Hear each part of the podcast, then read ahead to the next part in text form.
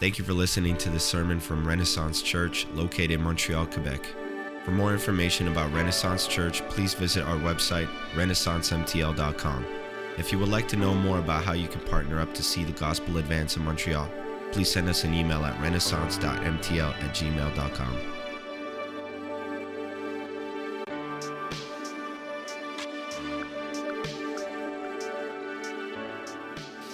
So, what we're going to see today is, is a little bit as the, the people begin to reject Jesus. So, just as a little bit of a reminder, last week Juan preached for us as Jesus is speaking with some of the religious leaders at this festival. And we pick up this week as Jesus continues his conversation with them. And so our, our text for today begins with him telling this parable. And so we're going to get into it for today. Uh, as we just read, our text begins with a, the parable of the wedding feast. Okay? And so at the beginning here, we're introduced to this king. Uh, the king has a son, and, and so he invites a, a bunch of people to celebrate. All these people are invited to, to come and celebrate at this wedding feast. What happens though? No one shows up, right? Um, when, when Melissa and I were first dating, I remember it was around the time of my birthday. I was hoping to celebrate with some of my friends, and so I messaged uh, a number of different people, and we were all going to hang out a Friday night and, and just hang out at a, a restaurant in, in the city. And the, so the plan was we're all going to gather, we're going to meet up, um, hang out, eat dinner, and there was like a pool uh, table at this restaurant, so we were going to play some pool. And yeah, just have a, a good time celebrating together. I was super excited. But what happened was this as I started to invite people, um, I had a lot of people say that they were busy, right? Most people that I invited, they ended up, it, it was like, we can't come, right? And uh, a few people ended up coming, but a lot of those, the, the, the, the few people that did come, um, they ended up they had to leave early so really the, the, party was over by like 8 p.m i was like hoping to like celebrate with everyone like all evening and it was like okay everyone's gone now. It's eight o'clock. I guess I'll go home and, and whatever. So, uh, again, that, yeah, everything was over by like eight, and it was a little bit disappointing, right? I was expecting to, to celebrate with these people, and what it seemed like was that my friends, uh, they didn't really care to show up and celebrate with me. And so, while I was expecting this, this really, really nice gathering, all my friends in one place eating and celebrating, I was really let down when not many people showed up. Now, before you're like, oh, poor Graham, he didn't get to celebrate on his birthday. I found out the reason why was the next day, Melissa had apparently planned a surprise birthday for me. And so everyone was like, we're going to that. We cannot come to two birthday parties for you, Graham. That's ridiculous. So there was a good reason why people didn't show up. My friends still loved me. It was a good, it was a good uh, end of the story. But I think you get the idea here, right? How, how discouraging would it be if you were expecting to, to celebrate with people and no one showed up. So the people in this story, they reject the king's invitation. And what it shows is that they didn't really care about him. They're unloyal. They're, they're not interested in celebrating with the king. So I want us to look uh, a little bit deeper at what's going on here. We look at our text, we see two ways in which the people reject Jesus. Two ways in which the people reject Jesus. First, we see that some people will reject him out of indifference. Some people will reject Jesus out of indifference. The king, he, he calls out to the guests to come and, and join in on the celebration. It says, but they would not come. And again, he sends out his servants a second time, saying, Hey, come to the wedding feast, come celebrate. What does it say? Verse 5, it says, But they paid no attention and went off, one to his farm, another to his business. And so what we see is that these people, they don't care really at all about this feast. They would rather carry on with life as usual. They're more concerned about not interrupting their routine. They're, they would rather even work than celebrate the king and his son. And so they reject Jesus out of indifference. I want to ask you here today what is your response to the invitation by the king? God invites you to come to him, He's inviting you to be a part of a wedding celebration. The, the, the, most common picture in the Bible of heaven is a picture of a wedding feast. It's a picture of the Son, Jesus, and, and his wedding as he takes his bride, the church, and they become one. It's a picture of a broken people redeemed and reunited with their God. And it's a celebration of what a loving God has done for them. What a, a privilege and an honor it is to be invited to the wedding feast of Christ and his bride, the church. And this is a message that we cannot be indifferent to. If our response is anything but eagerness and excitement, we may be missing the point here. In the book of Revelation, it says this says, Then I heard what seemed to be the voice of a great multitude, like the roar of many waters, and like the sound of many peals of thunder, crying out, Hallelujah, for, for the Lord our God, the Almighty reigns. Let us rejoice and exult and give him the glory, for the marriage of the Lamb has come, and his bride has made herself ready says it was granted her to clothe herself with fine linen, bright and pure, for the fine linen is the righteous deeds of the saints. It says, And the angel said to me, Write this Blessed are those who are invited to the marriage supper of the Lamb. The response uh, of the guests we see here is that they're passionate. They're overjoyed to be there. Hallelujah, God reigns. Let us rejoice. Let us exult. Let us give him glory. This is the response from, from people who have been redeemed. Is this our response to our God who has redeemed us? Or would we rather continue with our ordinary lives? Is the Christian life a delight or an inconvenience to you? This is something we need to evaluate, for we see that indifference is a form of rejection to Jesus. So some will reject Jesus out of indifference. We see that others will reject Jesus out of hostility. So as the king uh, sends out his servants the second time, it says, The rest seized his servants, treated them shamefully, and killed them. Now, if you're a follower of Jesus, I wonder if this is an expected response to sharing the gospel.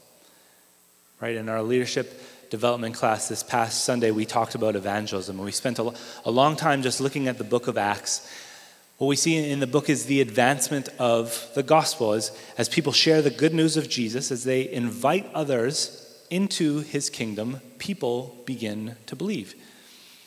Yet, what we also see is that it is not without persecution. Right? Throughout the book, there are many examples of people sharing their faith or sharing their, their testimony of how Jesus is working in their lives, and the response often is that they are rejected the message is not received and they are often persecuted for it. Jesus himself tells us to expect this. He says, The one who hears you hears me, the one who rejects you rejects me. And the one who rejects me rejects him who sent me. So many will be hostile to the message of the gospel. One of the encouraging things that we see is that this doesn't hinder the spread of the gospel. Opposition to the gospel does not hinder the advancement of the gospel. We talked uh, about this a little bit at our members' gathering on Friday. And in Acts 4, there's a story about Peter and John as they share the gospel after they've healed someone. And, and some of the religious leaders, they, they take them to court because they're upset with them sharing the gospel. They're upset that they're, they're sharing Jesus with these people.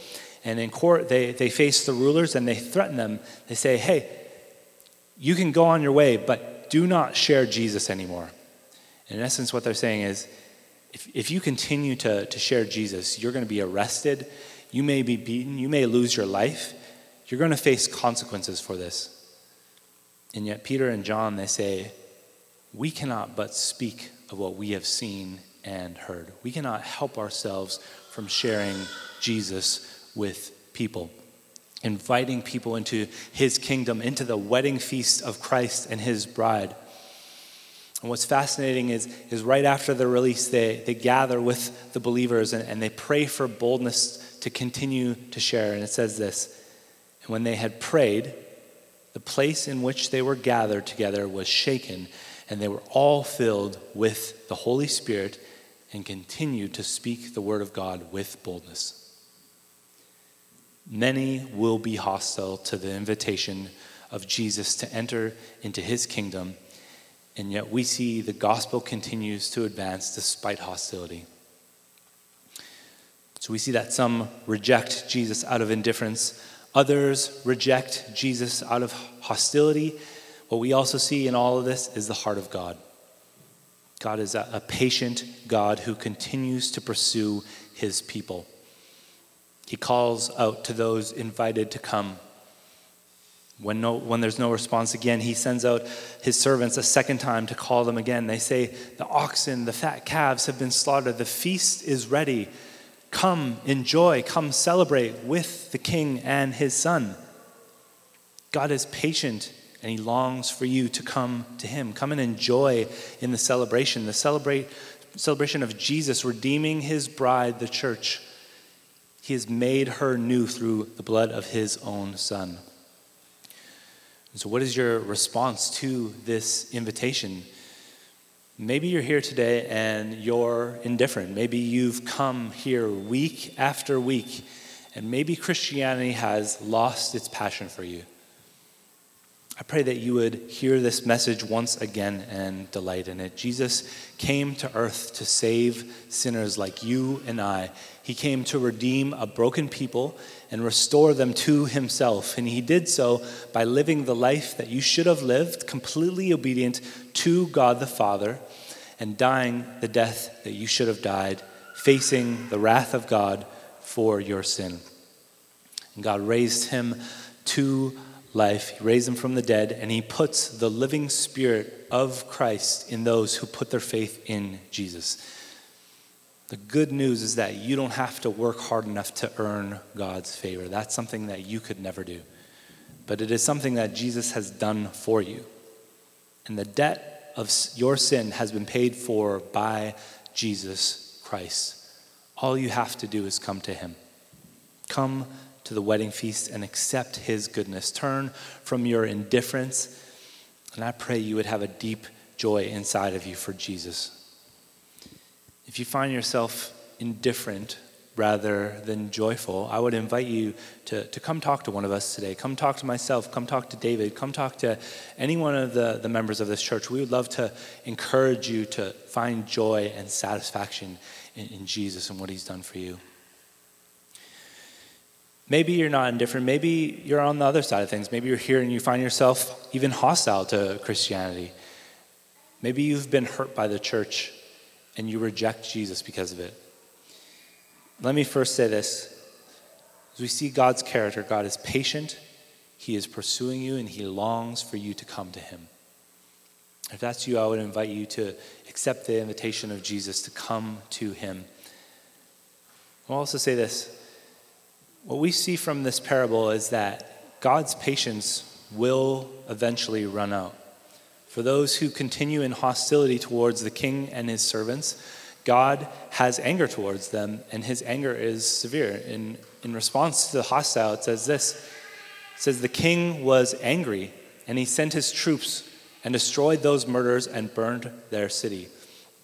This is serious language, right? Continuing to, to reject Jesus is a path to destruction. So let me invite you again, turn from that hostility. I would call you out of your angerness and, and bitterness that you may have towards the church. If you've been hurt, God calls us to forgive. And there may be things that, that need to be addressed, and I'm not claiming that any of this is easy by any means.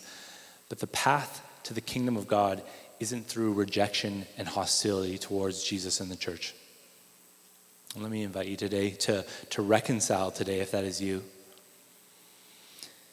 We look back at our text, we, we see that as the guests, they reject the, the invitation. What happens is the king invites others. So he goes out, he tells his servants to, to go out into the streets and invite uh, as many as they can find, right? God calls anyone who will come to him. All are invited to accept this invitation. And it says this it says, And those servants went out into the roads and gathered all whom they found, both bad and good. So the wedding hall was filled with guests. Now you may have noticed something that sounded off there, right? It says, it says both bad and good people were invited. And you might be thinking, why are bad people invited, right? Why, why would the king invite bad people? Isn't heaven supposed to be for good people? Let me just say this there are many pe- bad people in heaven. In fact, nearly all people in heaven are bad. Why is that? Because the invitation to enter isn't based on how good you are, it is based on accepting the goodness of God. What's the requirement for entering into the feast? It's that you come and accept the invitation. You come, you take God up on his gracious invitation that through Jesus your sins are forgiven. Your acceptance into the wedding feast isn't based on your own goodness, but on the goodness of God. Jesus did not die for good people, he died for sinners. He died for people who have hurt others. He died for people who lie. He died for people who steal. He died for people who cheat. He died for drug addicts, porn addicts, homosexuals.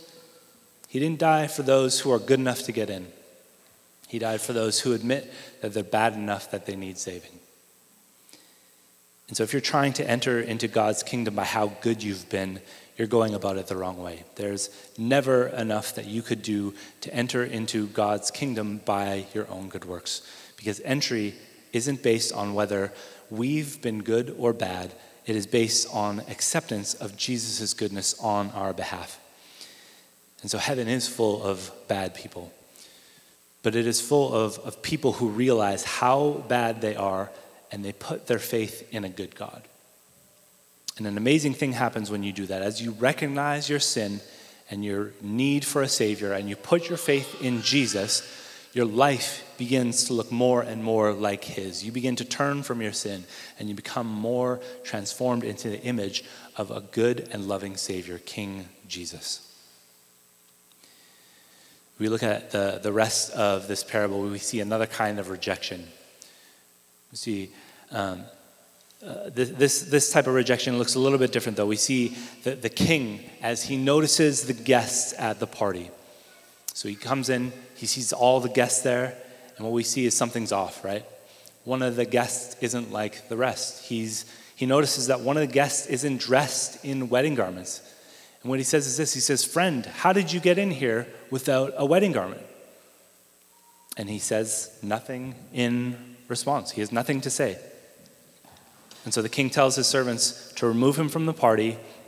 The man is kicked out into the darkness. It says, In that place there will be weeping and gnashing of teeth.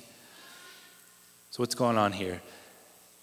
The man comes to the wedding in outsider clothing, right? In other words, he has not changed. And in a similar way, his clothes reflect his actions. He has not changed. He is an unchanged man. He thinks he can come into a party without any change in his life.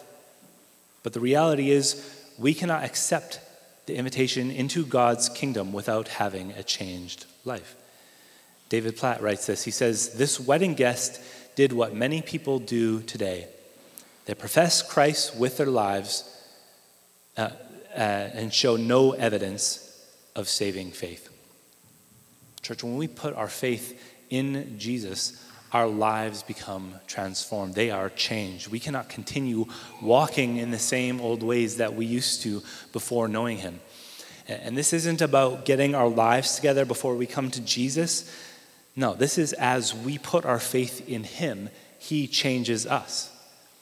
Gives us, a, he gives us radically different lives to love the things of God's kingdom rather than the king, kingdom of this world. And so, if we come here week after week and we are unchanged by the message of Jesus, then we may need to reevaluate our motives for being here. Do we come expecting Jesus to change us? Or are we just like this man, expecting the benefits of the kingdom without any true change in our lives? I want us to, to honestly evaluate that, evaluate that today because the consequences of that are eternal. As we wrap up, what I want us to see is that we have all rejected God in one way or another. Maybe we've been indifferent to Him, maybe we've been hostile to Him, maybe we've been unwilling to change. In some way, we have all rejected Him, and we do not deserve to be invited into His kingdom. And yet, if you are here today and you are hearing this, the invitation still stands. Come to Jesus. God has been patient with those who have rejected him.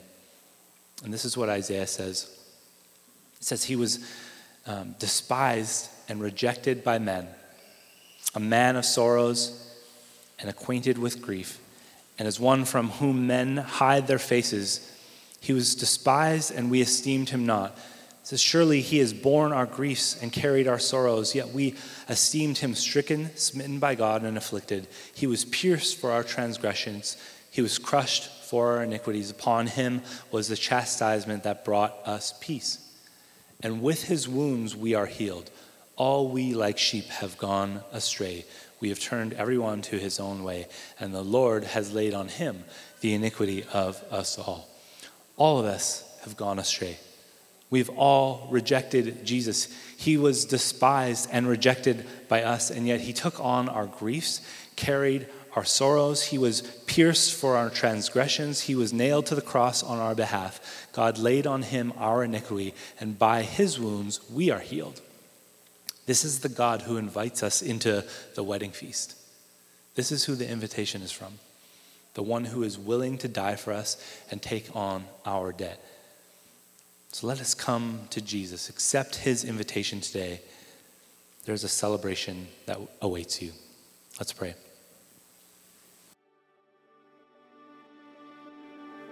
Thank you for listening to the sermon from Renaissance Church.